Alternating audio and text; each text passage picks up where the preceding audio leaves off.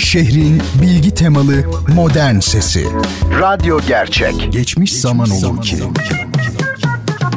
Tarihin en ilginç olayları ve en renkli kişileri bu programda. Bertan Rona tarafından hazırlanıp sunulan Geçmiş Zaman Olur ki sizleri her hafta şaşırtıcı konularla dolu bir tarih sohbetine davet ediyor. Geçmiş Zaman Olur ki her pazartesi ve her cuma saat 21'de Samsun'un Gerçek Radyosu'nda. Dinlemiş olduğunuz programda ürün yerleştirme yapılmaktadır. Bertan Rona ile Duyuşlar Müzik, sanat, edebiyat, dil, kültür ve hayat üzerine duymak istediğiniz her şey bu programda. Bertan Rona ile Duyuşlar her çarşamba saat 22'de Samsun'un Gerçek Radyosu'nda. Bertan Rona ile Duyuşlar başlıyor. İyi geceler diliyorum. Yine bir hafta geçti ve bir çarşamba gecesi saat 22'de sizlerle buluştuk. Duyuşlar programında dil, felsefe, hayat işte siz e, jenerikte duyuyorsunuz zaten neyse. Onlarla dolu bir sohbetin içerisinde olmaya gayret ediyoruz. Efendim Bertan Rona Twitter adresimdir. Bertan Rona Instagram adresimdir. Ve bertanrona.gmail.com'da e-mail adresimdir. Bunları bilseniz bu programın e, rahat ve güzel bir şekilde akması açısından hepimiz için hayırlı olur. Öyle söyleyeyim. Şimdi öncelikle bir anons yapayım. Ee, Abdullah Turgut Bey sevgili dinleyicilerimden kendisine gönderdiğimiz kitap bir sebepten dolayı geri gelmiş. Muhtemelen de telefon numarası olmadığı için geri geldi. Ona iki tane kitap göndereceğiz. Ee, rica etsem Abdullah Turgut Bey sevgili dinleyicilerimden telefon numarasını acaba yazar mı? Bir de e, Mehmet Emin e, Dandin Bey aynı şekilde onun kitabı da kargodan geri gelmiş durumda. E, telefon numarasını bana yazarsa e, onun kitabını da arkadaşlarım tekrar kargoya versinler. Efendim şimdi bu program çerçevesinde yine size bir soru soracağım her hafta yaptığım gibi ve bir kitap hediye edeceğim. Bu defa Bertan Rona Garib'in e, İstanbul Koşukları kitabı değil de başka bir kitap vereceğim onu söyleyeyim. E, ben de seviniyorum artık kendi kitabım dışında bir şey verdiğim zaman. E, neymiş o kitap bir bakayım. Evet yani şey ya Said Faik Abasıyanık Lüzumsuz Adam ya da Titus Macius'un Plautus e, Buğday Kurdu adlı eseri efendim. Şimdi geçen haftalardan geçen hafta veya önceki haftadan bir öykü sözüm vardı size. Kafka'dan bir öykü okuyacaktım. Ben öyküyü genellikle programımın üçüncü bölümü gibi okurum bilirsiniz ama bu defa bir e, değişiklik yapayım dedim. Bu değişikliği de aslında keyfimden yapmadım çünkü bu öykü nedense her hafta sarkıyor bir sonraki haftaya zaman yetmiyor ben çok e, gevezelik ediyorum. O bakımdan garantiye almak için işi size bir cinayet hikayesi okuyacağım sevgili dinleyicilerim. Eskiden öyleymiş. Üç perdelik feci dram yazarmış mesela oyunun altında. Feci yani fecaat, facia. Burada da e, böyle bir şey var. Biliyor musunuz Otello meşhur Otello var ya Shakespeare'in ilk defa İstanbul'da oynanacağı zaman şu alt başlıkla oynanmış. Otello Arap'ın intikamı.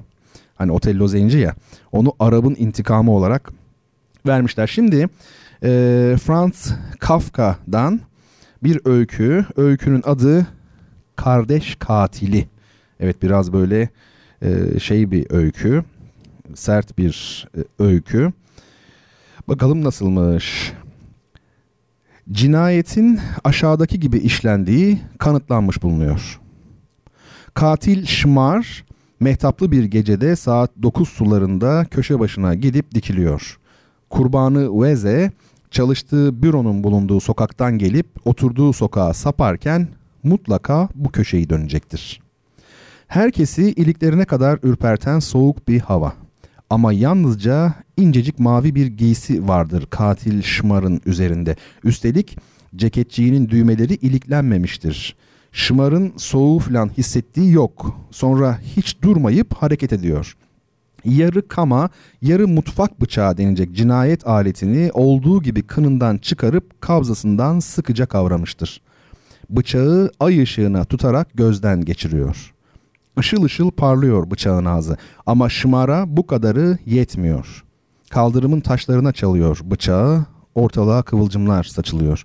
Böyle yaptığı için besbelli pişmanlık duyuyor sonradan. Körlenen ağzını keskinleştirmek için bıçağı bir keman yayı gibi çizmesinin tabanına sürtüyor. Bir yandan da tek ayak üzerinde dikilip vücudunu öne eğerek hem bıçağın çizmede çıkardığı sese hem kurbanının kaderinin belirleneceği sokağa kulak kabartıyor.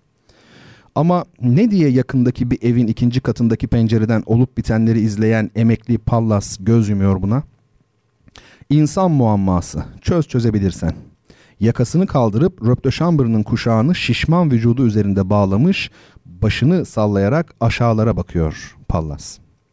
Karşıda beş ev ötede ise Bayan Veze yani kurbanımız Veze'nin eşi sırtında geceliği, geceliğinin üzerinde tilki postundan kürkü, bugün eve dönüşü her zamankinden geciken kocasını gözlüyor. Sonunda Veze'nin çalıştığı büronun kapısındaki çıngırağın sesi işitiliyor. Bir kapı çıngırağı için fazla gür bir ses. Kent üzerine yayılıp gökyüzüne doğru yükseliyor. Gece mesaisine kalan Veze oturduğu sokaktan görülemiyor henüz. Kapıdan çıktığını yalnız çıngırak sesi haber veriyor ve kaldırımlar Veze'nin sessiz adımlarını saymaya başlıyor hemen.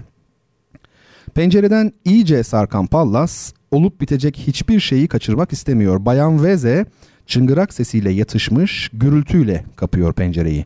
Ama katil şımar yere diz çöküyor. O sıra açıkta başka yeri bulunmadığından yüzüyle ellerini taşlara bastırıyor. Herkes üşürken ateşler içinde yanıyor kendisi. Bay Veze tam iki sokağı birbirinden ayıran sınırda duruyor. Yalnızca elindeki bastonla öbür sokağa yaslanıyor. O anda öyle geliyor içinden. Kendini geceye bürünmüş gökyüzünün lacivert rengin, o altınsı rengin çekiciliğine kaptırmış. Her şeyden habersiz saçlarını sıvazlıyor. Yukarıda gökyüzünde yakın geleceği kendisine haber veren hiçbir kımıltı yok. Her şey o saçma ve akıl almaz yerini koruyor. Gerçekte Veze'nin yoluna devam etmesi pek akla yakın bir şey ama Veze şımarın bıçağına doğru ilerliyor. Parmak uçları üzerinde dikilmiş, kolunu kaldırıp bıçağı dimdik aşağı sarkıtarak Veze diye sesleniyor şımar. Veze bu gece Julia'cığın boşuna bekleyecek seni. Ve Veze'nin boynunun ilkin sağ sonra sol tarafına sonra da karnından bir hayli içerlere saplıyor bıçağı. Veze tıpkı şişe geçirilmiş bir lağım faresi gibi sesler çıkarıyor. Tamam diyor Şımar ardından ve bıçağı bu artık işe yaramaz kanlı yükü kendisine en yakın evin ön cephesine doğru fırlatıyor. Cinayetin sağladığı mutluluk, yabancı kanın akışının verdiği hafiflik adeta bir kanatlanış. Veze koca gece kuşu seni, dostum, meyhane arkadaşım. Sokağın karanlık zemini üzerimde kanın damla damla akarak can veriyorsun. Ne diye sanki içi kanlı dolu bir kesecik değilsin ki üzerine oturayım büsbütün silinip gidesin ortadan. İnsanın bütün dilekleri gerçekleşmiyor işte. Çiçeksi düşlerinin hepsi yeşeremiyor. Senden arta kalmış ağır külçe serilmiş yatıyor yerde. Tekmelere kapalı. Ama bu halinle bana yönelttiğin o suskun soru da ne oluyor? Pallas heyecandan sarsılarak ansızın iki kanadını birden açtığı kapıda dikiliyor. Şımar, şımar hepsini gördüm. Hepsini. Pallas'la şımar birbirini süzüyor.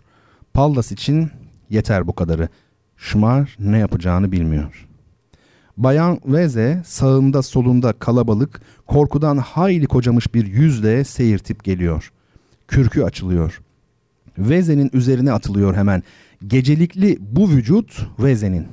Tıpkı bir mezar üzerindeki otlar gibi karı koca üzerinde kapanan kürk ise kalabalığındır. Şımar dişlerini sıkıp içindeki son bulantı nöbetinin güçlükle önüne geçiyor. Polisin omzuna dayıyor başını. Polis çevik adımlarla Şımar'ı alıp götürüyor. Evet böyle bir e, hikaye. Ben de ama enteresan adamım yani böyle bir cinayet hikayesiyle programa başladım. Buz gibi bir hava estirdim ama e, sözüm vardı okuyacağım e, diye size. Bununla ilgili tek bir şey söyleyeyim. Bu tabii Kamuran Şipal'in çevirisiyle Kamuran Şipal üzerine konuşmuştuk. Almancadan çevirileri çok tanınmış bir çevirmen, çok değerli bir e, çevirmen. E, sadece şunu söyleyeyim. Bizde korku edebiyatı pek yok. Ee, yeni yeni belki biraz var ama var olanlar da özentiyi pek aşıyor mu aşmıyor mu tartışılır. Dikkat edin e, Avrupa edebiyatında özellikle Amerika'da korku hikayeleri, yok Halloween'lar, büyücüler, cadılar, seri katiller falan vesaire değil mi? Sadece bu değil onun dışında peri masalları yani sürreal unsurlar ihtiva eden pek çok e, hikaye var, pek çok roman var, öykü var. Bizde pek gelişmiş değil. Bunun nedenlerini bir bölümde konuşmuştuk belki de. Şimdi o bakımdan e, üzerinde durmak istemiyorum. Size ilginç bir şey söyleyeyim. E, roman ve öykü bir ikilidir. Bir taraftan da oyun ve şiir bir ikilidir. Ne demek bu? Şu demek. Roman, Haldun Taner diyor ki roman bir senfoniye benzerse eğer hikaye dediğimiz türde bir oda müziği eseridir. Yani yaylı çalgılar dörtlüsüdür diyor. Ee, ve diyor ben her zaman öyküyü sevdim. Ve şunu ekliyor işte bu yazar artık öyküye sığmıyor yakında roman yazar falan gibi e, eleştirmen değerlendirmelerinin çok saçma olduğunu söylüyor. Yani roman yazmanın öyküye sığıp sığmamakla alakası olmadığını belirtiyor. Hakikaten de bir müzisyen olarak size şunu söyleyeyim. Oda müziği çok çok özel bir formdur. Belli nedenleri var bunun. Onu da bir başka programda konuşalım. Çok spesifiktir, çok çok incedir. Yani bir insan gerçekten çok sesli müziği içselleştirmişse senfoni falan dinleyebilir opera senfoni ama oda müziği dinliyorsa bir adam yani şöyle mesela işte Brahms'ın piyano, keman ve violonsel için yazdığı işte atıyorum si minör trioyu dinliyorsa akşam evde e, o zaman ciddi bir durum var demektir. Çok soyut çünkü o müzik e, onu dinleyebilmesi belli bir noktada olduğunu gösterir. Onun dışında e, Haldun Taner bir de şunu söylüyor. Haldun Taner'den önce ben e, bir ilave yapayım roman ve öykü arasındaki ilişki neyse oyunla şiir arasındaki ilişki de budur biraz. Dikkat edin büyük piyes yazarları yani Shakespeare olsun ne bileyim büyükler Ibsen filan bunlar aynı zamanda şairdir. Tabi Ibsen e, kafiyeli yazmıyordu belki şiir gibi ama e, en azından klasik e, oyun değil mi nasıl yazılır? Her zaman şiir gibi yazılır. O bakımdan Shakespeare aynı zamanda şair.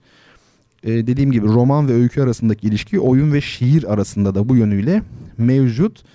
Haldun Taner'in yine çok güzel bir sözü var. Diyor ki para kazanmak isteyen romanla oyun yazsın diyor. Öykü ve şiirde para yoktur demiş. Hakikaten de öyle tabii. Artık günümüzde romanla da para kazanılmaz. Günümüzde nasıl para kazanılır? Sadece ünlü olursanız para kazanabilirsiniz. Yani sanat işlerinde. Ee, başka türlü zaten kazanma imkanınız pek yok. Geçen hafta tabii Andrei Gid'in bir kitabını tanıtmıştım. Ee, piyano ile orkestra ilişkisini birey ve toplum ilişkisine benzetiyordu orada Andrei Gid piyano birey gibidir, orkestra toplumdur demişti. E, ona da denk gelmiş, güzel bir tevafuk olmuş oldu. Şimdi yine geçen haftalardan kalan bir türlü yapamadığımız garibim Jose Raul Capablanca bahsini yine öne aldım ki bu hafta da ertelenmiş olmasın artık saygısızlık olmasın. E, satranç dediğimiz oyun çok ilginçtir. Chaturanga orijinali. E, dört savaş birimi demek aslında Hintçe. Sanskrit dilinden çatur dört demek işte. Çaturanga. Yani nedir dört savaş birimi? At fil kale filan herhalde. Yani o zaman belki de sadece bunlar vardı.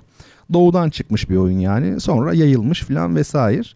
Tabi satranç e, şöyle söyleyeyim. Satrancın bir romantik dönemi var. Yani mesela Philidor gibi oyuncuların olduğu 1700'ler 1800'ler 1600'ler hatta Filidor aynı zamanda bir opera bestecisi. İlginçtir. Aynı zamanda satranççı. Daha sonra romantik dönemin zirvesinde Andersen gibi çok büyük bir ustayı görüyoruz. Adolf Andersen çok büyük satranççıdır. Onun hatta ünlü partileri vardır. Her Dem Yeşil bir partinin ismi Evergreen İngilizce tabii Türkçe'ye öyle çevirmişler. Ölmez Parti, Immortal Game yani bu müthiş oyunları var ama bana göre ilk modern usta diyebileceğimiz Paul Morphy Murphy değil Morphy e, tarafından mağlup edilmiş.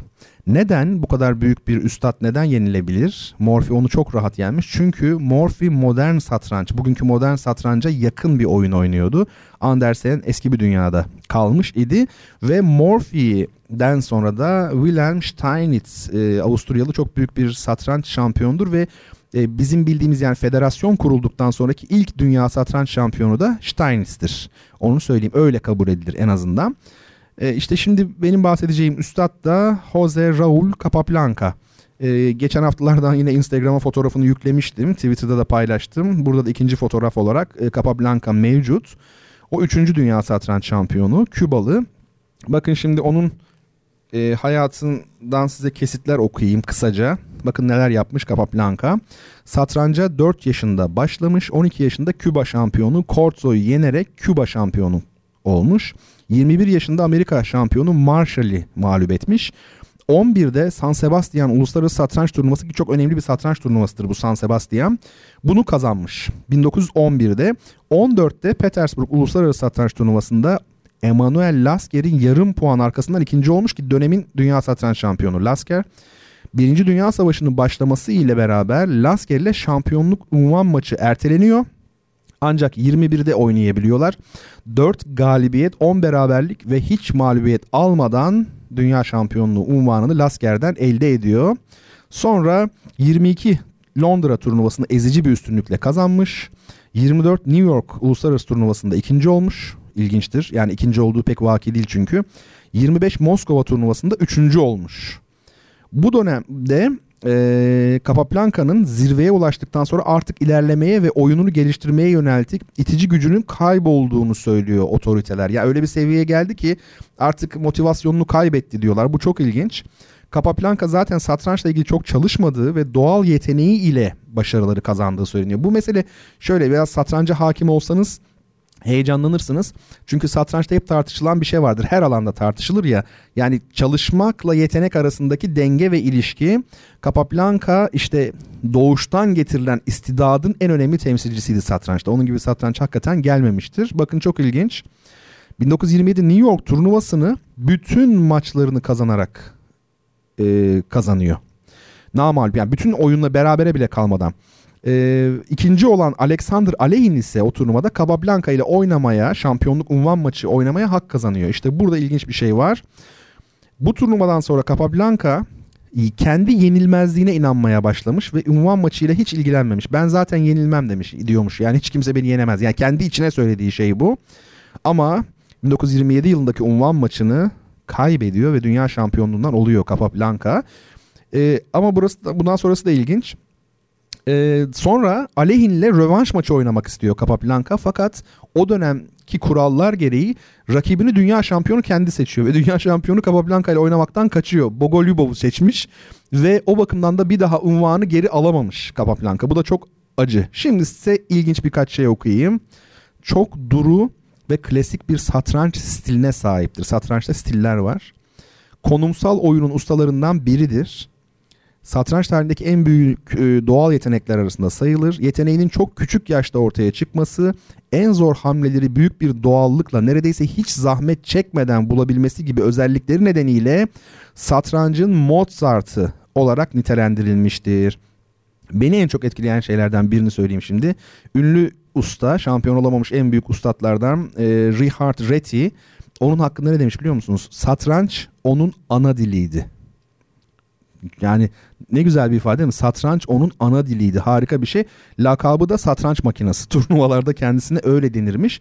Binden fazla oyun sonunu analiz ettiği bilinir. Özellikle oyun sonunda çok kuvvetli. Yani açılışta o derece kuvvetli olmadığı söyleniyor. Ee, Capablanca'nın zaten eğer açılışta da aynı şekilde başarılı olsaydı hayatında hiç maç kaybetmezdi e, diyenler çok. Bütün dünya şampiyonları içerisinde Kasparov ve şu anki e, Magnus Carlsen dahil olmak üzere en az maç kaybeden üstad Capablanca'dır. Ve bir rekoru daha var. Oynadığı simultane oyunlarla satrancın popülaritesini arttırmış. 1922 yılında Cleveland'da Amerika Birleşik Devletleri'nde aynı anda 103 kişiye karşı simultane oynamış ve sadece bir beraberlik dışında tüm maçları kazanmış. Ne demek bu? 103 tane masa yani masa var 103 tane sandalye konuluyor. Kare şeklinde düşünün masayı. Böyle bir masa bir tane dört tane masa veya işte kare oluyor.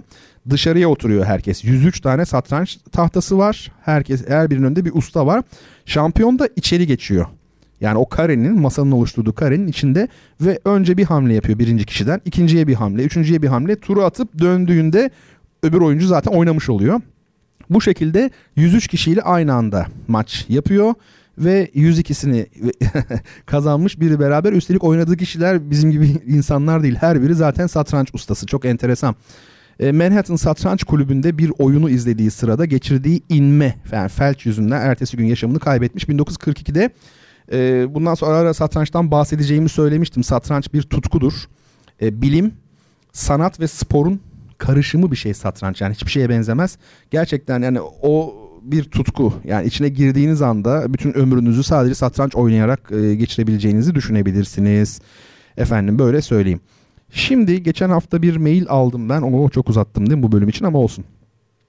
E, hocam hiç etimolojik analiz yapmıyorsunuz artık filan diye. Peki o zaman yapayım da gör düşüncesinden hareketle ben e, bu programda sizlere birkaç etimolojik analiz yapayım. Bir, takım kelimeler e, seçtim. Bir de daha ziyade şöyle soruyor insanlar. Hocam şu kelime şuradan geliyormuş doğru mu diyorlar mesela. Efendime söyleyeyim bir bakalım doğru mu değil mi mesela bazı kelimeler için. Şunu söyleyeyim yalnız eğer kültür tarihi e, konusunda birikiminiz yoksa etimolojide çok yanılırsınız. Mesela bir örnek vereyim. Geçen gün ben bir tweet attım. Ee, Avrupa kelimesi var yani e, biz İngilizce olarak Europe diye okuyoruz. Bunun aslında hani bizdeki grup vardır ya güneşin batması yani garp işte grup efendime söyleyeyim batı anlamında güneşin batışı anlamında ee, grup Magrib o da oradan gelir efendime söyleyeyim. Bunun bununla akraba olduğunu söylemiştim. Şimdi bunu e, bilmek için tamam sözlüklere bakıp araştırma falan yapabilirsiniz ama siz eğer Asya kelimesinin Asuva'dan geldiğini yani o eski dillerden geldiğini ve gün doğumu anlamını taşıdığını bilirseniz daha doğrusu Asya gibi Arabistan gibi Evrep o da aynı kökten gelir çünkü Arabistan da yani Arap, Europe veya işte Avrupa Lidya bu adlandırmaların genelde güneşe doğru yapıldığını yani güneş temel alınarak yapıldığını doğmak ve batmakla ilgili olduğunu bilirseniz o zaman ha Avrupa'da gerçekten grupla akraba olabilir dersiniz. Dolayısıyla bu felsefe açısından bakmak, kültür tarihi, birikimi bunlar e, çok önemli şeyler. Şimdi mesela muhtar diye bir kelime var ben bunu seçtim. Muhtar e, şimdi mesela ihtiyar heyeti vardır köylerde. Tabi aslı doğru telaffuzu ihtiyar. Tam doğru telaffuz yaptım şu an. İhtiyar etmek. Ne demek bu ihtiyar etmek? Seçmek. E, bilenler bilir eskiden otobüs durakları vardı. Bazı otobüs duraklarında tek tük şöyle yazardı. İhtiyari durak. Ne demek ihtiyari? Aslında orada durak yokmuş da sonradan konmuş. Şoför gerekli gördüğünde duruyor falan gibi. Değil mi? Şimdi mesela ihtiyar heyeti var. Bugün tabii şimdi bu kelimeleri bilmediği zaman bir insan ihtiyar heyeti deyince yaşlı başlı insanları düşünürsünüz. Halbuki bizim kanunumuzda 25 yaşını dolduran ihtiyar heyetine girebilir diyor yani nasıl oluyor o değil mi yani? Demek ki seçim kurulu demek aslında ihtiyar heyeti, ihtiyar. Muhtar ne demek o zaman? Muhtar da seçilmiş demek. Mesela şimdi bu Sovyet Sosyalist Cumhuriyetler Birliği hani yıkıldı 90'da falan. Sovyetler Birliği'nde ne vardı? Ee, sosyalist hani cumhuriyetler vardı. Bunlara ne deniyordu? Özerk değil mi? Muhtar cumhuriyetler deniyordu eskiden. Özerk, otonom. Bu önemli bir şey. Otonom da tabii otonomos yani kendi yasasını kendi koyan demek. Bu otokrator e, o, hüda var ya Farsçadaki hüda. Aslında otokrator Yunanca otokratorla birebir aynı. Ne demek bu biliyor musunuz? Otokrator ya da hüda e, e, hareketi gücü kendisinden gelen. Yani bu felsefede ilk hareket ettirici diye bir şey var. Proton Knein. İlk insanlar şunu düşünmüşler. Ya her şey hareket ediyor ama bunu bir ilk hareket ettiren olmalı. Ve bu öyle bir şey olmalı ki o dışarıdan bir güç tarafından hareket ettirilmemeli. Yani kendisinde olmalı onun o hareket. Yani Tanrı aslında. Dolayısıyla otokrator ve işte hüda dediğimiz şey aynısıdır e, falan filan. Yani bu işler uzun işler. E, etimoloji hevesiniz umarım tatmin olmuştur. bir tane şöyle yapmış olalım. Önümüzdeki bölümlerde de inşallah yapacağız. Hadi bakalım şimdi bir müzik dinleyelim. Aydın Esen e, Türkiye'de yaşamış bana göre en büyük caz e, müzisyeni, caz piyanosu Aydın Esen e, Timescape albümünden Moody yani huysuz. Kimler varmış kadroda? Aydın Esen, Baron Brown, Steve Smith ve Aydın Esen'in eşi Randy Esen. Çok ilginç bir parça. Ee, böyle tabak çanak sesleri falan duyuluyor. Ee, Aydın Esen piyanoyu çalarken kucağında kızı var. Herhalde küçük 2-3 yaşında kızı falan onunla beraber söylüyorlar. Çok hoş bir kompozisyon dinleyelim arkasından beraber olacağız. Müzik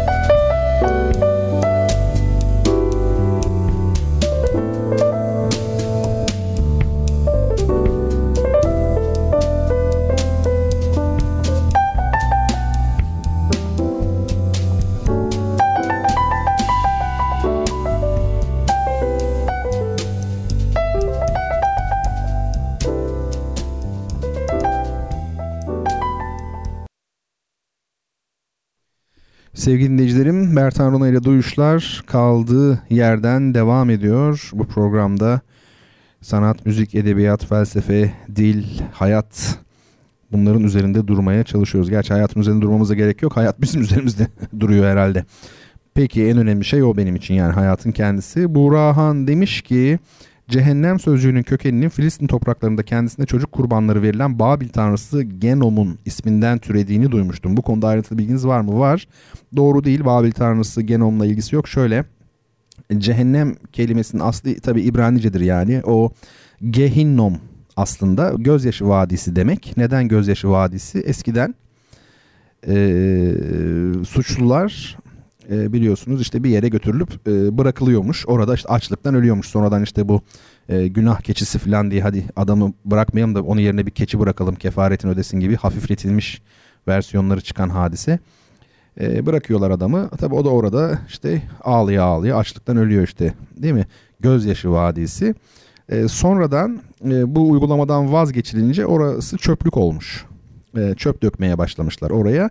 E çöpler de koku yapınca bugün olduğu gibi tıpkı e, yakmaya başlamışlar. Yani gehinnom o anlamda yanan bir çöplük aslında kötü kokular ve ateş.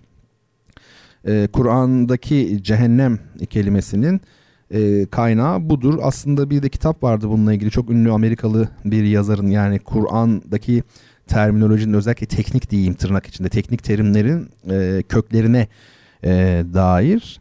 Bir de bazı arkadaşlarımız ya nasıl olur böyle bir şey falan bunda anormal bir durum yok. Yani peygamberimiz sahabe e, hatta e, biz bizzat diyelim Allah e, bunlar rahatsız olmamışsa bizim de olmamıza gerek yok tabii ki. E, Gehinnom'dan gelmektedir cehennemin aslı onu söyleyelim. Güzellikle ilgili bir soru sormuşsunuz onu da inşallah cevaplayayım daha sonra. E, kitap sever demiş ki Stefan Zweig'ın satranç kitabı güzeldir tavsiye ederim haklısınız. Kesinlikle ben de tavsiye ederim vesaire vesaire. Şimdi biraz e, devam edelim. Mümkün mertebe soruları da cevaplamaya çalışacağım. Atladığım olursa lütfen bana hatırlatın. Hiç problem değil. Şey yaparım tekrar çünkü yoğunluktan atlayabiliyorum zaman zaman. E, şimdi elimde e, kitaplar var. E, size tavsiye edeceğim. Bunları yine e, Instagram'dan fotoğraflarını paylaştım. Twitter'dan da paylaştım. Ne bu kitaplar? E, klasik filoloji seminerleri. Bunlar e, şiddetle tavsiye edeceğim kitaplar. İşte bunlar kültür tarihi, e, daha doğrusu daha çok böyle mitoloji, e, antik çağla ilgili bilgilerinizi arttırabileceğiniz kitaplar. O bakımdan bir kere daha söylüyorum altını çizerek şiddetle e, tavsiye ediyorum. Çünkü bizde maalesef dünyanın bizimle başladığı gibi bir algı var. Yani iki hafta evvel kuruldu sanki dünya. İşte bu gehinnom cehennem meselesinde olduğu gibi her şey bir yere dayanır. Bir kere daha söyleyeyim. Arapça mesela. E, Arapçayı bilenler Arapça her şeyin kökünün Arapça olduğunu düşünüyorlar. Tabi Türkçe içerisinden baktığında anlıyorum bu refleksi niye geliştirdiklerini ama Arapça aslında son derece e, yabancı dil bakımından ze, yabancı e, kelime bakımından zengin bir dildir. Kök dil değildir aslında yani. Onda daha kökünde Sami dil ailesi, ortak kökler var ve muarrep yani Arapçalaştırılmış kelimeler var vesaire vesaire onlar üzerine de konuşuruz. Bu klasik filoloji seminerleri Alfa yayınlarından çıktı. Bende ikincisi ve üçüncüsü var. Birincisi yok onu da edinmeye çalışayım. Bu vesileyle aklıma gelmiş olsun. E, ikinci kitap editör Pelin Atayman Erçelik. Bakalım içindeki makaleler nelermiş. Bu aslında seminer metinleri. Şimdi Ruhların Dünyası Hades. Çiğdem Dürüşken Hanım'ın bir yazısı. Alkestis, kadına ölüm yaraşır. Mesela kadına niye ölüm yaraşır? Bunu okuduğumuz zaman hemen aklımıza Medea gelmeli. Yani e, mitolojiye hakim olmalıyız. E, Yunan mitolojisine e, vesaire diğer mitolojilere de tabii. Efendime söyleyeyim kürek kemiği kehaneti ve Pelops. Mesela Pelops kimdir? Bunları bilmek lazım. Antik Yunan oyunlarının çağdaş yorumları. Başka bir makale. 20. yüzyıl felsefesinin antik çağ kökenleri. Mesela orijinal bir şey bu başlık. 20. yüzyıl felsefesinin antik çağdaki kökenleri. Gustav Moro'da mitoloji ve Jüpiter ve Semele'nin ikonografik çözümlemesi. Biz de bir ikonoloji dersi yapmış olarak değil mi? Ee, bunu konferanslar dizisinde ikonolojik bir yorum yapmıştık birkaç tablo üzerine. Avrupa resminde müzikli mitolojik figürler. Mesela bu da müzikologların ilgisini çekebilecek bir şey ve ritüel ve tiyatro. Daha çok bu kültür tarihine yakın. Hasibe Kocabay'ın her yazarı okuyamadım beni affetsinler. Üçüncü kitaba bakalım. Klasik Filoloji Seminerleri 3. Editör Ekin Öyken. Ee, aslında Ekin'le tanışıklığımız vardır ama yani çok fazla yakın e, olmadık. Olmadıktan sonra da üstelik ayrıldık ama sağ olsun arabasıyla beni birkaç defa İstanbul'da evime bırakmıştır. Şimdi bakalım Ekin Öyken'in editörlüğünde kitapta neler varmış. Erken Hristiyanlık döneminde manastır sisteminin doğuşu. Latin epigrafisine genel bir bakış. Roma tarihini sikkelerden okumak. Roma Cumhuriyet dönemi sikkeleri. Anadolu'da Roma hakimiyeti, isyanlar, tepkiler, huzursuzluklar. E, Filoktetes'in yarası son makalede böyle tam işte filoloji konuları bunlar hakikaten e, size tavsiye ediyorum. Çok zevklidir e, bu meseleler. Şimdi elimde bir yine kitap var ama kitabı tanıtmayacağım. E, bu akşam size e, bir okuyacağım şiiri Ülkü Tamer'den seçtim. Ülkü Tamer'in iki tane şiirini okuyacağız daha doğrusu. Bakalım bu şiirler neymiş ya da öncesinde Ülkü Tamer'e bir bakalım kısaca. Ülkü Tamer 1937 doğumlu biliyorsunuz. 58'de Robert Koleji bitirmiş. 1980'lerde yani 64-68 arasında çeşitli özel tiyatrolarda oyunculuk yapmış. Pek çok kitap çevirmiş. Ondan sonra da 80'lerden sonra zaten bildiğimiz Ülkü Tamer olmuş. İkinci yeni şairler arasında başlangıçta en azından gösteriden ama aslında hiç alakası olmayan tabii bir e, şair. Pek çok kitabı var. İçime çektiğim hava değil gökyüzüdür demiş bir şairdir. Ülkü Tamer. Sadece bunu söylemek bile yeter mesela. Ben isterdim mesela. İçime çektiğim hava değil gökyüzüdür. Oh olağanüstü. Şimdi Ülkü Tamer'i bilen bilir. Çok detaylı okumayayım. Size Ülkü Tamer'den önce Türkü Söyleyen Adam şiirini okuyacağım. Okumaya çalışacağım. Ne kadar orijinal bir dil. Şöyle bir bakın şimdi. Türkü Söyleyen Adam. Suya atsaydım söylediğin türküyü su yadırgamazdı. Şahine verseydim söylediğin türküyü uzun bir dağ çizgisi yaratırdı kendine. Pamuğa yollasaydım söylediğin türküyü sessizlik getirirdi ovadan. Ocağa tutsaydım söylediğin türküyü bütün damları ısınırdı köyün. Tünellere saçsaydım söylediğin türküyü gelincik tarlasına dönerdi karanlıklar. Daya başını vagon camına Türkünle çek treni. Yolcular sesine yabancı değil. Bir uzun hava yarıştır telgraf telleriyle. Rayların mekiğiyle bir ağıt doku. Bizden önce ulaşsın sesin narlıya. Kuşun kanadından sırma çeksin. Dağın üstünde tutsun akşam güneşini. Işık kılıcı yapsın sazlıkları. Uyandırsın istasyon memurlarını ve herkesin kasketine bir bal arısı iliştirsin.'' dilsiz cerenlere dil veren sesin. Evet. Dilsiz cerenlere dil veren sesin. Harika bir şiir. Şimdi sizlerle birlikte ilginç bir şey yapmak istiyorum. Ee, o da şu. Şimdi e, yine paylaştığım fotoğraflardan biri e, Bruegel'in e, ünlü e, ressam Bruegel'in Karda Avcılar adlı tablosu. Biz bunu daha önce bu programda e, küçük çapta bir kompozisyonel analize tabi tutmuştuk hatırlarsanız.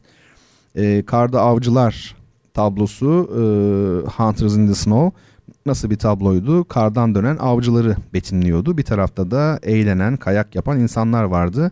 Bu Tarkovski'nin e, Saliaris filminde de, Solaris yani, e, görünen bir tablodur. Çok da bir ünlü bir tablo. E, Karda Avcılar tablosu. Şimdi ilginçtir. E, Bruegel adlı bir şeyi var. Şiiri var Ülkü Tamer'in. Karda Avcılar tablosunu anlatıyor. E, bu şiir. Şimdi siz o tabloya bakarken biraz da ağırdan almaya çalışıyorum ki hepiniz e, bulabilirsiniz diye. Siz o tabloya bak şey yaparken bakarken bir taraftan da ben bu şiiri okuyayım. Bakalım e, nasıl olacak, nasıl anlatmış. Yani bir şair bir ressamın e, tablosunu nasıl anlatmış? Bruegel Gökyüzü ayaklarımın ucundan başlıyor. Köpeklerin bakışlarında birer keman tadı. Avcılar ve kuşlar avdan dönüyor. Zaten her yanda hüzün görülür. Uzakta çocuklar kayıyorsa, kızaklar tahtadan yapılmışsa, kar dinmişse, avdan dönüyorsa avcılar, insan anlamışsa ansızın başladığını gökyüzünün ayaklarının ucunda. Kuş tüyleriyle kaplıdır burunları, birer sirk emeklisine benzeyen avcıların. Soluk alır, tüy verirler yorulunca. Yürekleri birleşir, geniş bir av ülkesi olur. İçinde tazılar, yaban ördeklerini, çantalı okullular kar tanelerini avlar. Norveç'in nüfusunu bilir de okullular, karın nüfusunu bilmezler nedense. Zaten her zaman hüzün bulunur biraz Norveç'ten söz açan şiirlerde. Gökyüzü ayaklarımın ucundan başlıyor. Ağzımın kemiğinde dağınık bir şiir tadı. Gürgenler ve kayınlar avdan dönüyor. Sırtsız atmacalar çizerdim şimdi. Bir kayığın yelkeni geçseydi elime. Unutmazdım yelkenin bir köşesine tabut başlı bir avcı yerleştirirdim. içime çektiğim hava değil gökyüzüdür. Evet o sözünü etmiş olduğum içine çektiğim hava değil gökyüzüdür dizesi de böylelikle bu gece zikredilmiş oldu. Efendim etimolojik analiz istiyorsunuz. Bugün mahvedeceğim size etimolojik analizde. Bakın şimdi patates kelimesiyle ilgili neler neler öğreneceksiniz. Patates nasıl bir şeymiş? Her gün yediğimiz. Ee, aslında patatesin adı ayrı kendisi ayrı onu söyleyeyim. Ee, bu Amerikan yerlilerinin patata dedikleri bir bitki var. Kırmızı turuncu renkte bu böyle bal kabağına benzer. Patata. E, gerçek patata o yani. E, Christoph Kolomb işte Amerika'ya gittikten sonra İspanya'ya dönüşte tabii e, ne kadar ilginç şey götürürsem o kadar zengin olurum düşüncesiyle biraz da götürmüş. Ama İspanya'da bu tutmamış bu Kuzey Amerika şeyi bitkisi patata.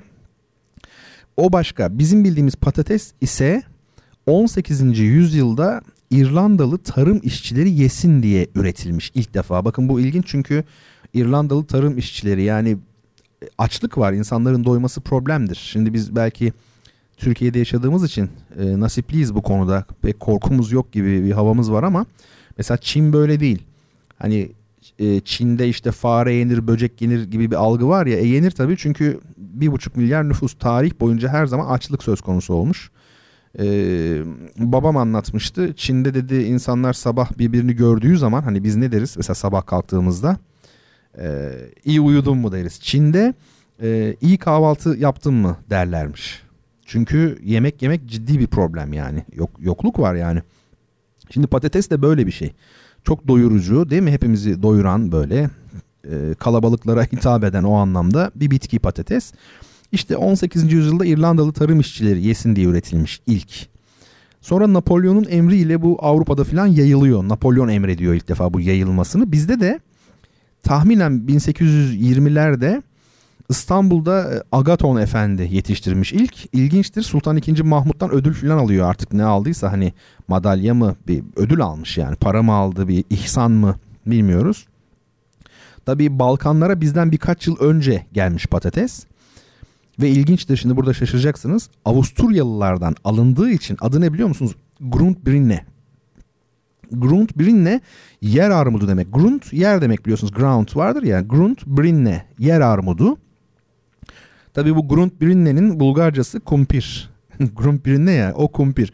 Dolayısıyla bugünkü Türkçe'de aslında biz İngilizce üzerinden Rumca telaffuzla patates diyoruz. Yani biz İngilizceden almışız. Ama Rumca telaffuzuyla yani İstanbul Rumlarının telaffuzuyla patates demişiz. Fakat Balkanlarda tabii ki kumpir oluyor. Grumpirine'den geliyor. Hatta ilginçtir Ege'nin de pek çok yerinde ben patatese kumpir diyenler biliyorum. Köyleri de yani patates değil kumpir deniyor falan filan. Şimdi hadi gelin bir müzik arası verelim. Bunda pek etimolojik analiz olmadı patateste gerçi biraz şey gibi oldu böyle tarihçesini anlatmış olduk değil mi? Ama olsun o da güzeldir.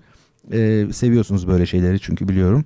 Şimdi e, dinleyeceğimiz müzik Emre Kartar'ın bu fotoğraflarda bu akşam yüklediğim fotoğraflardaki 8 ve 9 numara olarak var bu da. Albümünün ön kapağı arka kapağı.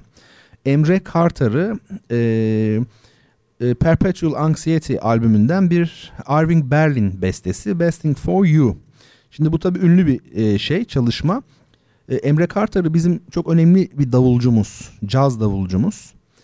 E, bizde tabii zaten caz müzisyeni çok az çıkıyor. Son yıllarda belki az değil ama yani yine de az. Hele hele davulcu, iyi davulcu hiç yok gibi bir şey baterist. E, dolayısıyla Emre Carter'ı e, bu vesileyle e, zikretmek istedim. Şimdi müziğini de dinleyeceğiz. E, şöyle tabii dediğim gibi yani Irving Berlin bestesi. E, Best Thing For You. Davulda Emre Carter'ı var. Saksofonda Jason Scott.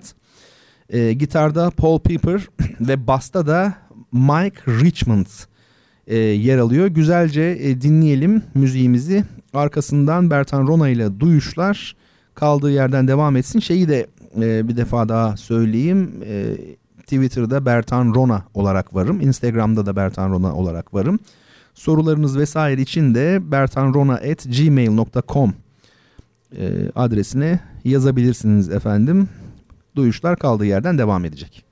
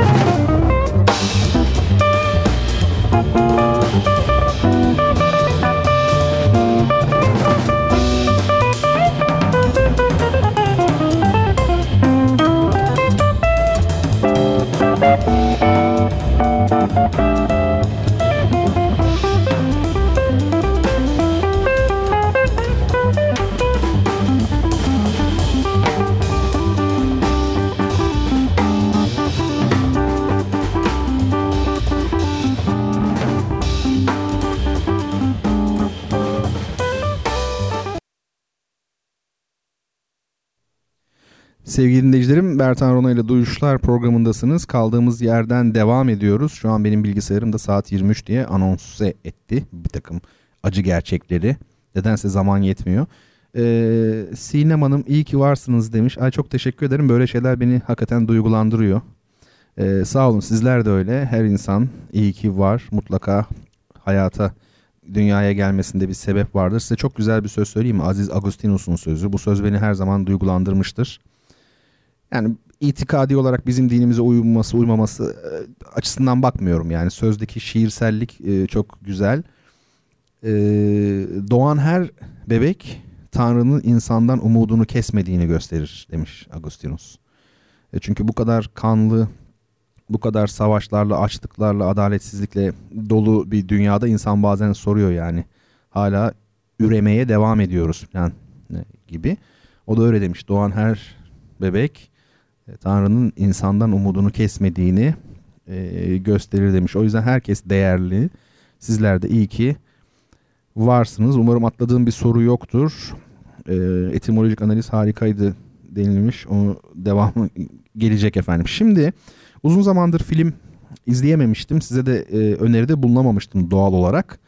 E, size gönderdiğim fotoğraflardan, yüklediğim Instagram'a, Twitter'a e, fotoğraflardan sıradaki fotoğrafta bir şey göreceksiniz. Bir afiş, film afişi. İşte şimdi size o filmden bahsedeceğim kısaca.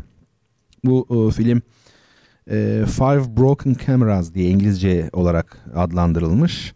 Yani beş kırık kamera Emad Burnat'ın e, Guy Davidi ile beraber e, çektiği diyelim bir film ama bu bir sinema filmi değil bu e, belgesel film daha çok e, öyle söyleyeyim. E, Filistin'de e, yaşanan e, zulmü anlatan bir film. Bu tabii çok önemli. Özellikle işte bugünlerde yaşanan hadiselerle de e, tekrar e, önem kazanmış oldu.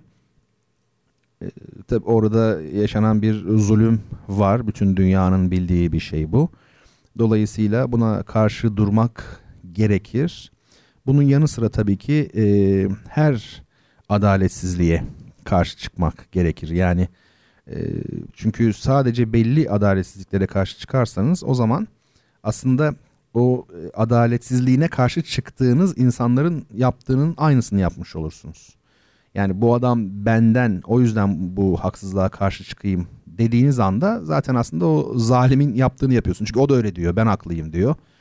O da kendini haklı görüyor. O bakımdan önemli olan şey kimliğine ister dini olsun ister etnik kimliğine, cinsiyetine, rengine hiçbir şeye bakmadan bütün haksızlıklara e, karşı çıkabilmektir asıl. Bakın size çok güzel bir söz söyleyeyim. Malcolm X var ya meşhur çok büyük bir isim tabii suikaste kurban giden Amerika Birleşik Devletleri'nde insan hakları savunucusu e, siyahi lider Tennessee'de vurulmuştu. Onunla da ilgili bir program yapmak istiyorum inşallah. E, Malcolm X'in yanlış hatırlamıyorsam şöyle bir sözü var. Bir yerdeki haksızlık, bir yerdeki herhangi bir yerdeki haksızlık adalet açısından dünyanın her yerinde tehlike oluşturur demiş. Muazzam bir söz. Öyle büyük bir kavrayış ki size anlatamam. Yani e, Amerika Birleşik Devletleri işte ben okyanus aşırıyım. Kimse bana dokunamaz diye düşündü değil mi? Yani her dünya Afganistan'da, Japonya'da, Vietnam'da, e, Somali'de her yerde yaktı yıktı. Ama bir gün onu da orada vurdular. Demek ki dünyanın çok uzak bir noktasında çok basit görünen bir adaletsizlik bile bambaşka yerlerde tehlike oluşturabilir. Bu işin şakası yoktur. İnsanların e, gururuyla, ekmeğiyle bu gibi şeylerle oynanmaz. Ne kadar güçlü olursanız olun bir el sizi götürür oradan. E, o yüzden e, Malcolm X'in sözünü bir daha okuyayım. E, adalet şöyle söyleyelim. Dünyanın herhangi bir yerindeki haksızlık adalet açısından dünyanın her yerinde tehlike oluşturur. Evet şimdi filmden biraz bahsedeyim. Daha doğrusu şöyle kısa bir yazı okuyayım size filmle ilgili. Her biri kendi öyküsüne sahip 5 kamera.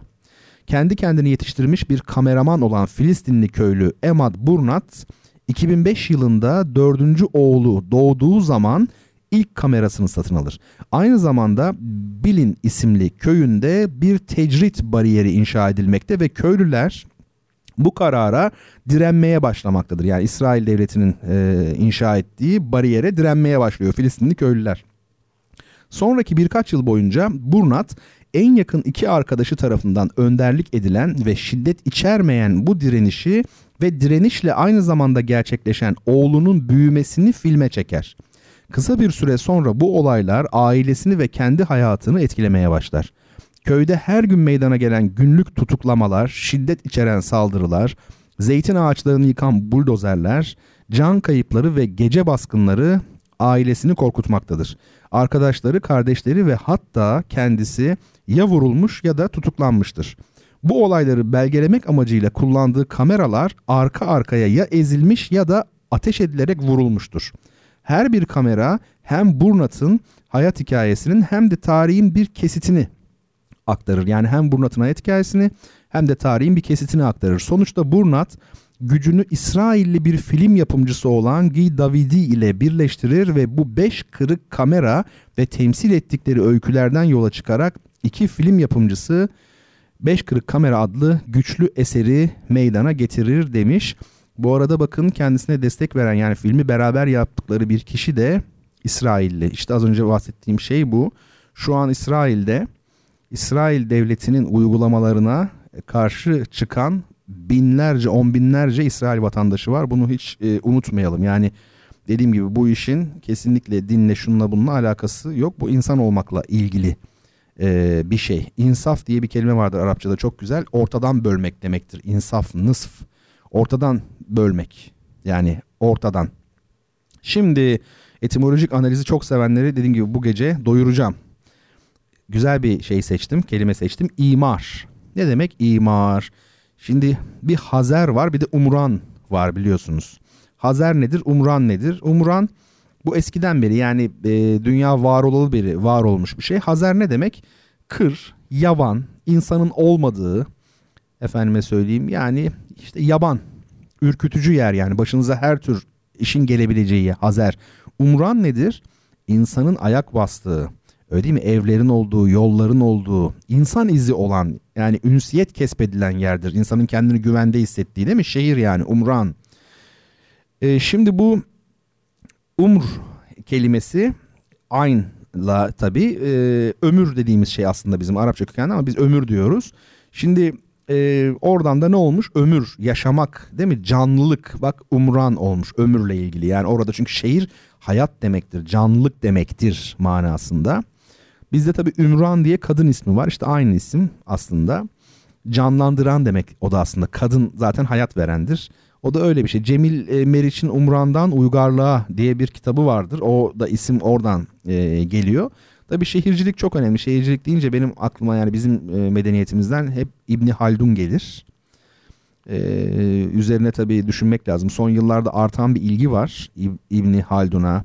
Yani öyle büyük eserler var ki hiç üzerinde çalışılmamış yani. E, Keşfüzzünun ya Keşfüzzünun'u bırakalım.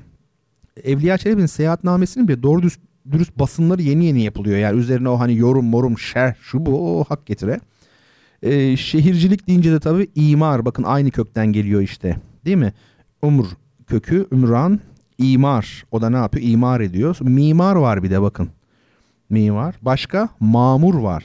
Dört başı mamur diyorsun. Ne demek mamur? İşte o demek. Bir de imaret var.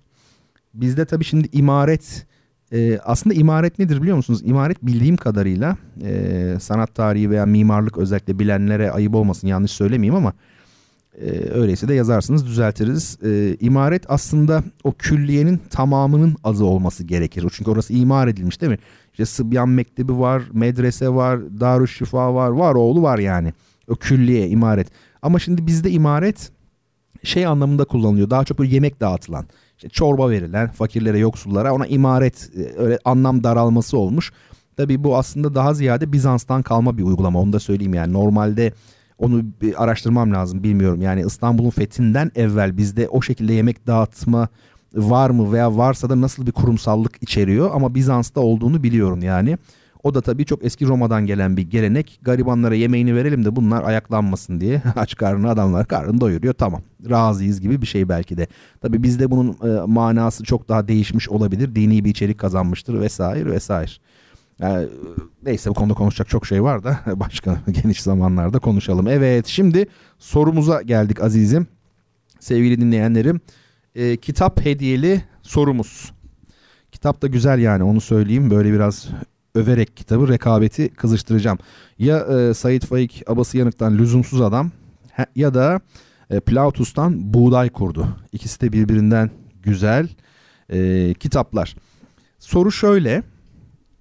Türk edebiyatının en önemli yazarları arasında gösterilen Marksizm ile Anadolu toplumu arasındaki bağlantı sorunu üzerine düşünceleriyle tanınan, uzun yıllar hapis yatan, Esir Şehrin Mahpusu, Yorgun Savaşçı, Devlet Ana ve Karılar Koğuşu gibi eserleriyle tanınan 1973 yılında kaybettiğimiz ünlü romancımız kimdir? Yani bu soruyu bana e, bir daha sordurmayın. Artık bu kadar yetsin. Güzel bir müzik dinleyelim ama şimdi cevabı yazacağım diye müziği de kaçırmayın lütfen. Aşkın Arsunan'dan Bridge Over Troubled Water adlı çok çok güzel bir parça. Bu gece caza doyacağız yani hakikaten. Etimoloji ve caz gecesi oldu bu gece. Dinleyelim bakalım arkasından kaldığımız yerden devam ederiz. Bertan Rona e, Twitter hesabına cevaplarınızı bekliyorum.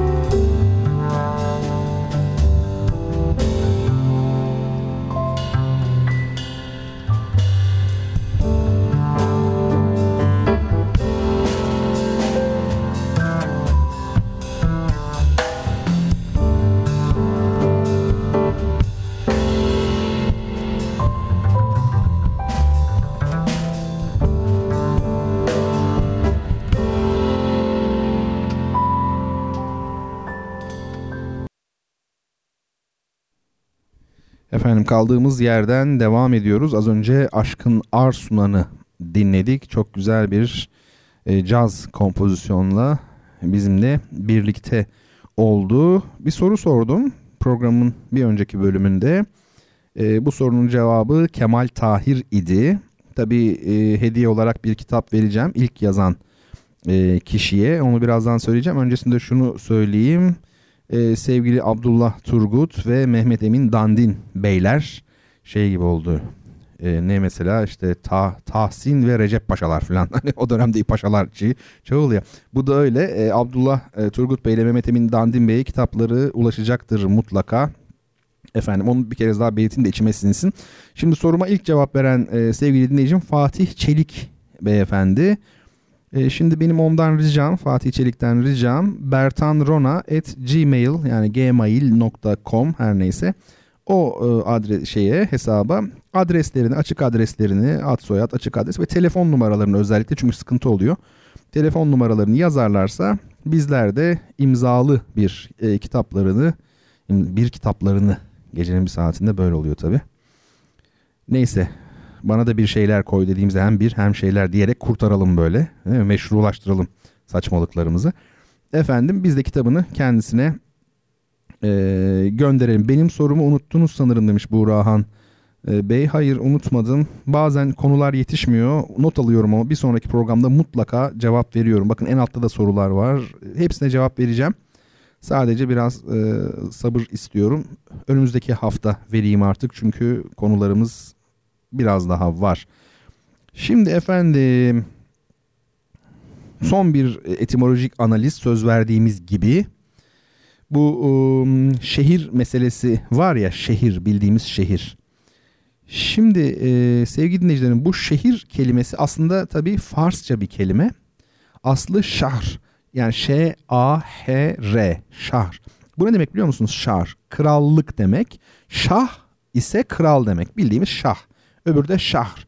Yani demek ki şah kelimesi şehirle ilgili. Neden ilgili? Kral niye şehirle ilgili olur?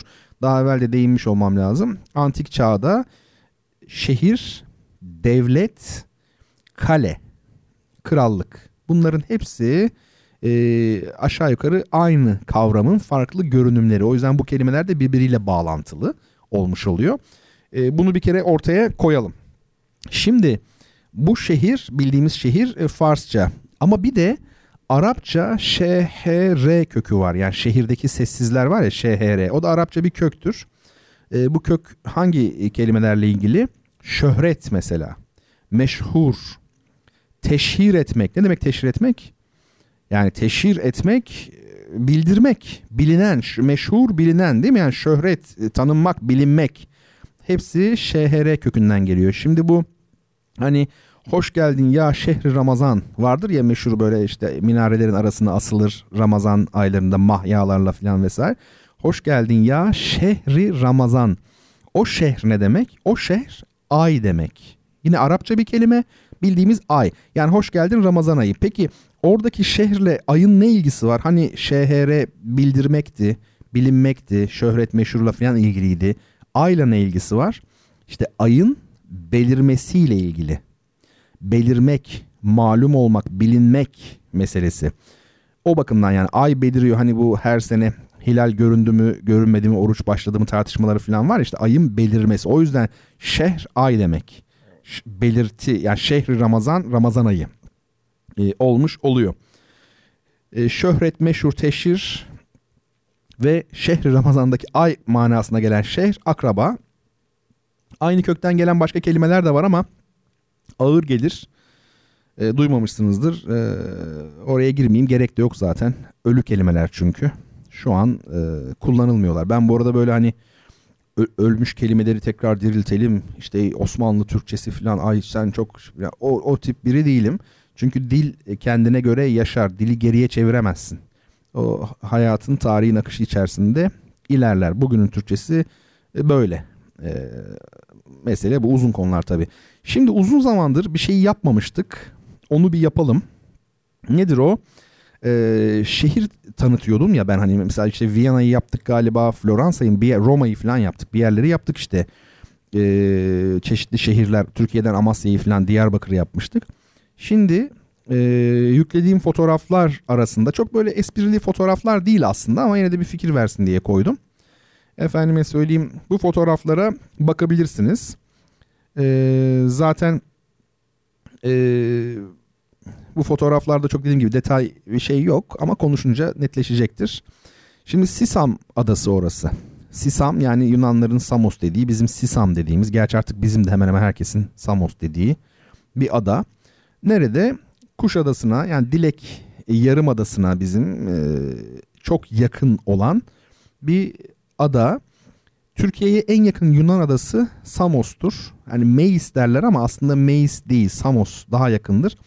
E, bilenler varsa bu e, Dilek Yarımadası'nın uç tarafında hani şey yapıyorlar ya bu tekne turu yapıyorlar. Orada e, Bayrak Adası vardır. Bayrak Adası dediğime de bakmayın. Küçücük bir adadır yani o şey kayalık bir yer.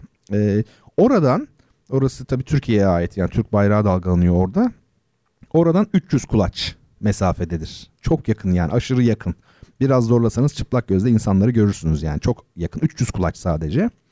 Şimdi gidiş geliş meselesi şöyle e, Samos'a, Sisam'a. E, tabii ki Schengen vizesi lazım. Çünkü siz şeye Schengen bölgesine giriyorsunuz veya işte yeşil pasaport lazım. Ama günübirlik e, gidip gelebiliyorsunuz. Buna müsaade ediyorlar. Tabii kontrol ediyorlar. Almak zorunda değiller size ama günübirlik geldiğinizde e, akşam dönmek kaydıyla çok yakın olduğu için olabiliyor. E, şimdi Sisam'ın çok enteresan bir özelliğini size söyleyeyim. Bence Yunan adaları içerisinde hiçbirinde olmayan bir özellik. Şimdi bildiğim kadarıyla Yunan ana karasına en uzak ada Sisam. Yani e, Yunan ana karasına en uzak büyük ada. Yani Meis falan daha uzak ama onlar küçük tabii.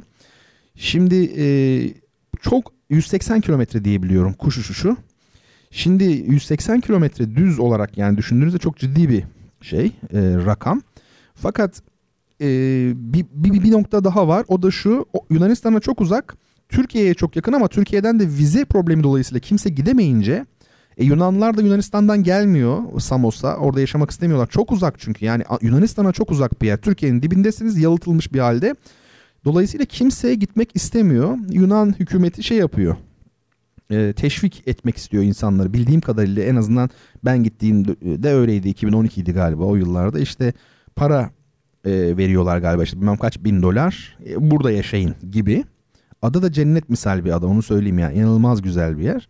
Şimdi gittiğinizde ada aslında şöyle. İşte adanın kendine göre bir şekli var. Orta büyüklükte bir ada diyebiliriz. Ve bu e, topografyanın içerisinde şeyler var. Köyler var aslında. Bildiğimiz normalde zamanının köyleri bunlar. Bir tanesi biraz fazla büyümüş. Onun adı Vati. Vati zaten işte Samos'un merkezi. Yani Sisam'da diyebilirsiniz oraya. Vati. Doğrudan tekne oraya yanaşıyor pasaport kontrolü falan Vati'de oluyor. Küçücük bir sahil kasabası gibi düşünün Vati'yi. Hepsi o kadar. Başka köyler de var. Mesela Kokari, Pitagorion, Karlovasi gibi köyler. Şimdi mesela enteresan bir şey söyleyeyim size. Kokari.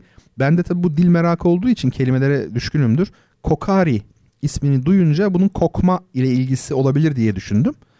Ama tabii o an elimde veri yok. Sonra da oradan bir broşür aldım. Abi baktım ne diyor? Tabii İngilizce yazıyor da şey diyor. Osmanlı döneminde diyor yetiştirilen diyor soğanlarla ünlüdür diyor soğan fidesiyle. İşte buyurun size yani soğansa kokari muhtemelen oradandır yani araştırmadım ama. Sonra e, Pitagorion diye bir şeyi var. Adanın öbür tarafında Pitagorion. E, Valla şöyle söyleyeyim. E, adını şeyden alıyor. Pitagoras'tan alıyor temelde. E, Pitagorion. Orada çünkü e, şeyin memleketi orası. Pisagor'un, Pitagoras'ın memleketi. E, fotoğrafları görüyorsunuzdur. Yani o ilk fotoğraf galiba şey. Ben de şöyle bir bakayım şimdi fotoğraflara. Size e, daha rahat anlatmış olurum. İlk fotoğraf bu yaklaştığı işte şey yaklaşırken, tekne yaklaşırken. Ondan sonraki fotoğraf evet işte Vati'nin bir parçasını görüyorsunuz. Bakın dar sokaklar var. Bildiğimiz işte klasik e, Ege mimarisi, daracık sokaklar. Bir sonraki fotoğraf da öyle. Sonra buradan işte otomobille geçtiğiniz zaman ada böyle görünüyor. Yani aşağıda böyle köyler var. Bütün adayı bu şekilde dolaşabiliyorsunuz. Arkasında da işte Pisagor'la ilgili oraya bir anıt heykel koymuşlar. Güya işte şeyi gösteriyor. Hipotenüsü falan gösteriyor. Saçma sapan bence bir şey olmuş.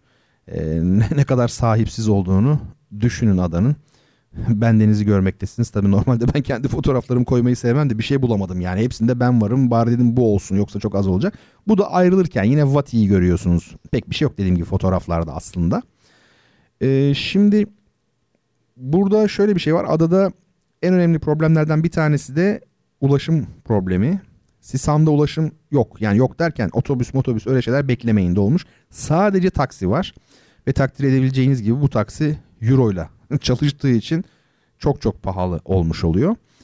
Bu, yolu yapmışlar yani adayı böyle baştan başa çevreleyen hani adalarda olur ya işte büyük tur, küçük tur, papaz turu hani o at arabalarıyla falan. Orada da böyle bütün adayı çevreleyen yol var fotoğrafını gördünüz. Ve bu yolda taksiyle gidiyorsunuz. E, parasını vererek tabii ki.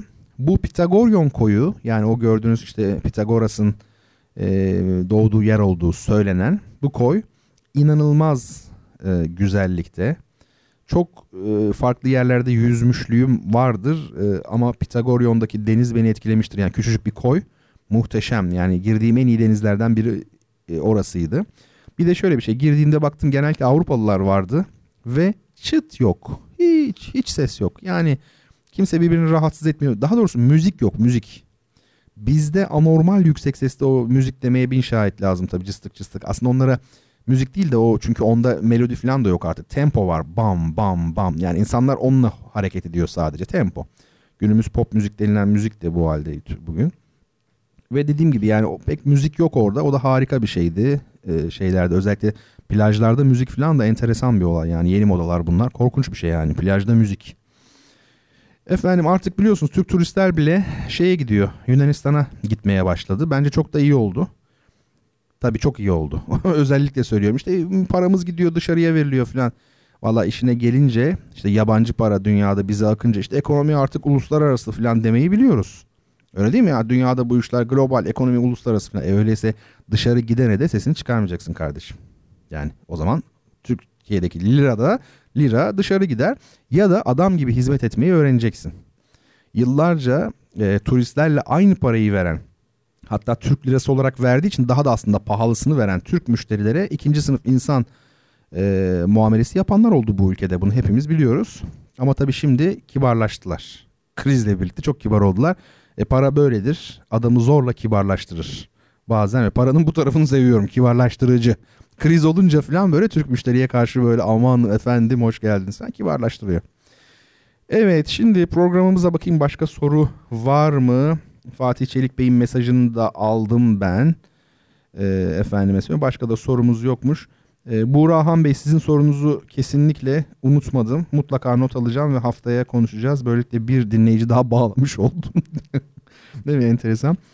Peki başka Buğra Han Bey'in sorusunun dışında bir soru daha vardır. Ramazan Cesur Bayram Bey. Sizin sorunuza da cevap vereceğim. Zımni ve deruni zahirinin namütenahi asumanın vuzusuz bu ziyanın nehari refikiyim ben. Bu aslında böyle. E, bununla da ilgili sormuşsunuz. Konuşacağız efendim. Şimdi e, bu e, yılbaşından önceki son programımız olduğu için tahmin edebileceğiniz üzere ben e, bu programı kapatırken yeni yılla ilgili birkaç şey söylemek istiyorum.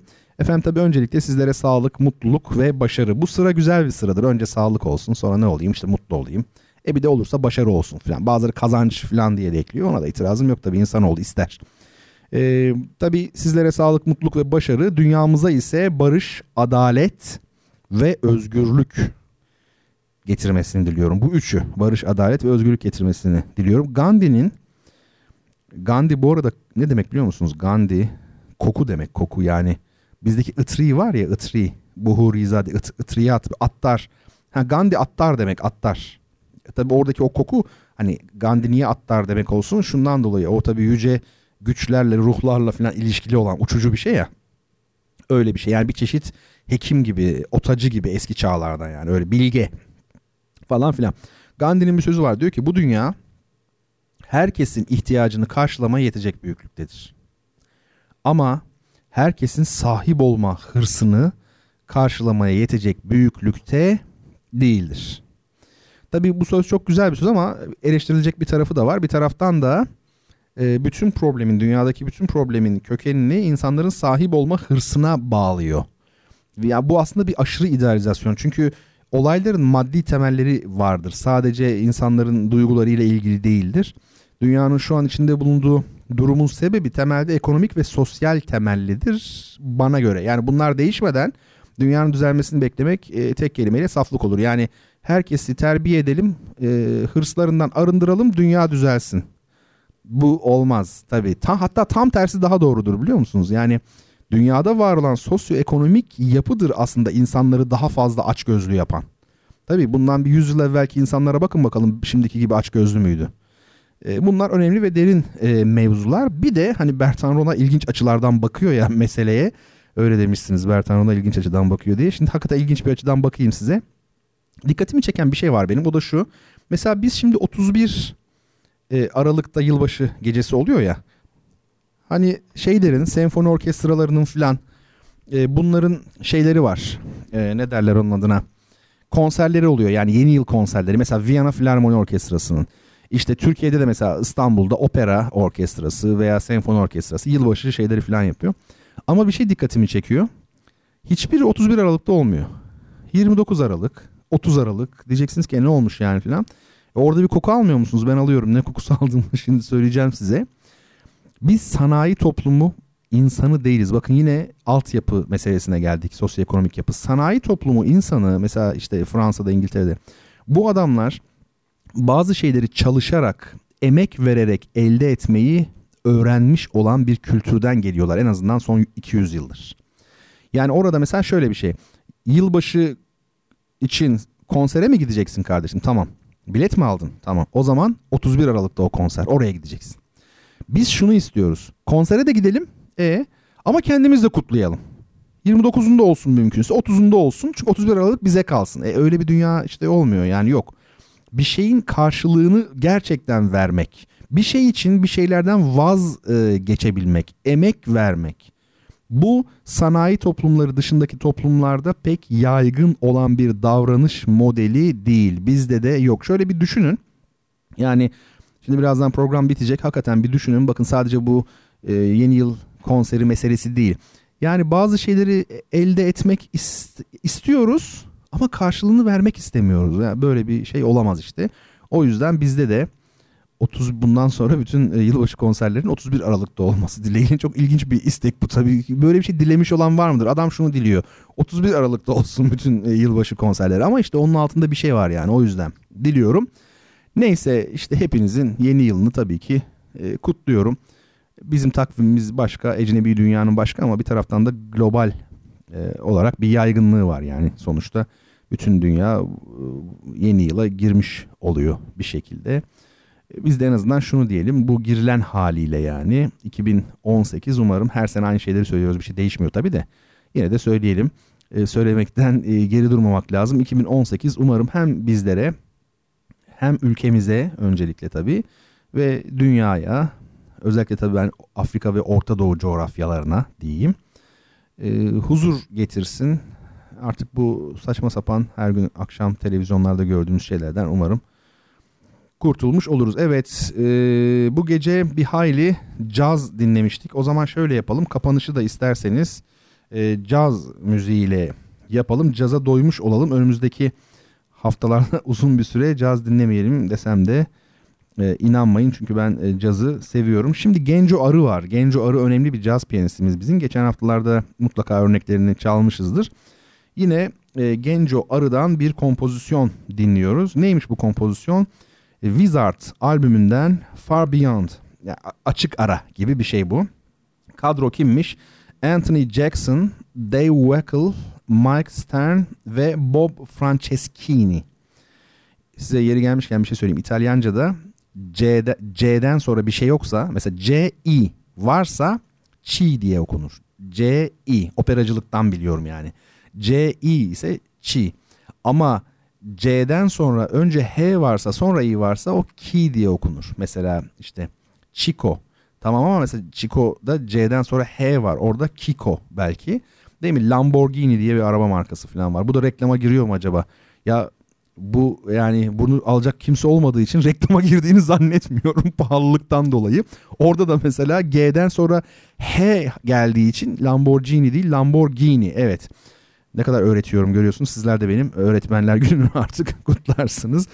Efendim tabii bunlar işin e, şakası eğlenelim öğrenelim meselesiydi. Hepinizi hürmet ve muhabbetle selamlıyorum. E, unuttuğum bir şeyler varsa affınıza sığınıyorum. Lütfen bana yazın. E, kimsenin kitabı kalmasın. Bizde soru sorulur cevabı verilmez falan. E, istemem böyle şeyleri. Görüşmek dileğiyle haftaya tekrar bir arada olabilmek dileğiyle.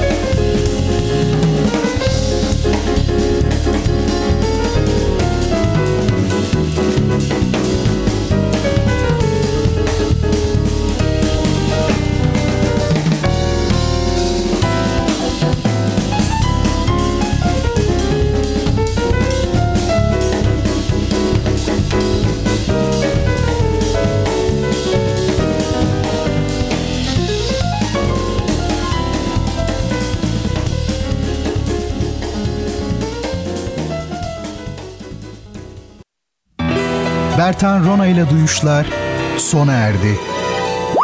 Bu program hakkındaki düşüncelerinizi dinleyen et radyogercek.com adresine mail atarak bize ulaştırabilirsiniz. Dinlemiş olduğunuz programda ürün yerleştirme yapılmıştır.